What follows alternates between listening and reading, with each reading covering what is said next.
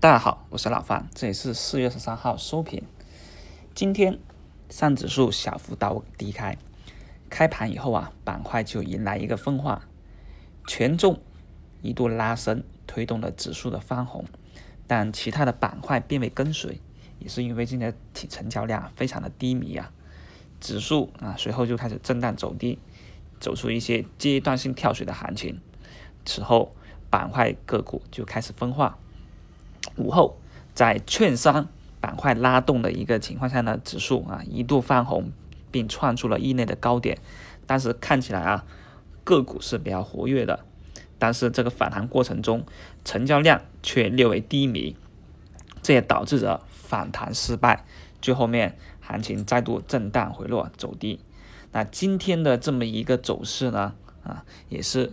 弱的超过我的一个意外之中。实际上呢，今天是一个多头要去主动掌握掌握一个局势的时候。你看，还发动了券商，利用券商啊去启动行情，但是大多数的人都不给面子啊，这也是令得啊今天的指数只是冲高无力。但同样，我们也发现啊，今天指数看起来没有大跌。但个股啊，却迎来了一个跌停潮，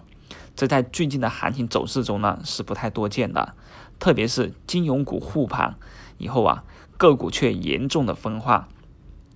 特别是一些高位个股开始杀跌，从而引来一跌停潮，这就会对短期市场的以市情绪就造成了比较大的影响了。这也是我说的，当多头在该发力、该主动进攻的时候。却没有进攻，就令得士气受到了影响啊。不过呢，高位个股的集中下跌也是好事，毕竟连续反弹以来，强势股还是没有出现比较大的一个回调的。在最近不能够攻关的情况下，高位股的回调也是有助于短期风险的一个释放。而这种大盘的一个调整修正呢，也是把很多散户啊给赶下车了。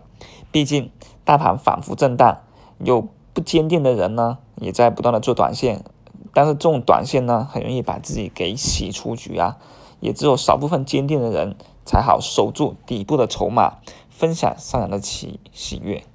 当然啦，今天反弹的行情啊是夭折了，成交量不能配合。然我们来说过，最近其实就是做题的机会，因为啊，大盘偏向于震荡，那震荡。就肯定会给到你出局以后再度去接回来的这么一种机会，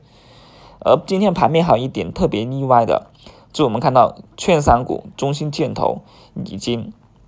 放量并收出一根大阳线啊，昨天逆势收中阳，今天再收中阳，这是一个比较值得关注的时机的时候，因为我们都知道三月份就是中信建投被给出了一个负面的一个差评。成为了啊沪深指数出现一个降温回调震荡的这么一个标志性事事件，但该股啊在震荡盘整以后，今天逆势走强，意味什么？也就意味着是否极泰来，还是说啊一季度业绩大增呢？这就是我们要值得去考虑跟观察的。另外再讲一下燃料电池板块，这个板块啊资金介入是比较深的。啊，像我老范比较持仓的一个雪人股份啊，虽然大盘在震荡，它也是冲高回落反复，对不对？这你看早上冲高啊走了，然后呢低吸回来，又再度冲高，然后又回来尾盘，是不是就是一个所谓的反复震荡箱体整理的那一个结构啊？只要你愿意去做 T，随时都有一个上涨的空间跟回调的空间给你进进出出，而整体而言啊。燃料电池板块呢，资金介入这么深，而部分高位股啊开始出现一些下跌，但这样子的一个下跌呢，其实我不认为会影响板块调整后继续深挖、反复炒作的这么一种后市机会啊。因为这个板块我讲了，它是穿越牛熊的板块，这个题材非常的深。这个板块呢，类似于当年啊四川双马炒作了半年了。无数的个股都在这个板块里面给出现啊，所以我是认为，虽然说短期之内呢，燃料电池啊出现了也是有一些个股出现了比较大的调整，但我认为啊，套住了其实也不慌，指数一旦回暖，那很快市场情绪一回升，燃料电池板块肯定就是要穿越回来的。你比如说，水能股份在这个板块里面一直都是没有跌破过十天均线，所以它的趋势非常的牛逼，那又代表着资金对板块介入的力度和凝聚力。那这样子的调整呢，其实都是一些低吸机会，对不对？那还有燃料电池，当然还有其他个股，那就看朋友们你们自己有发掘哪些氢燃料概念的一些好的个股了。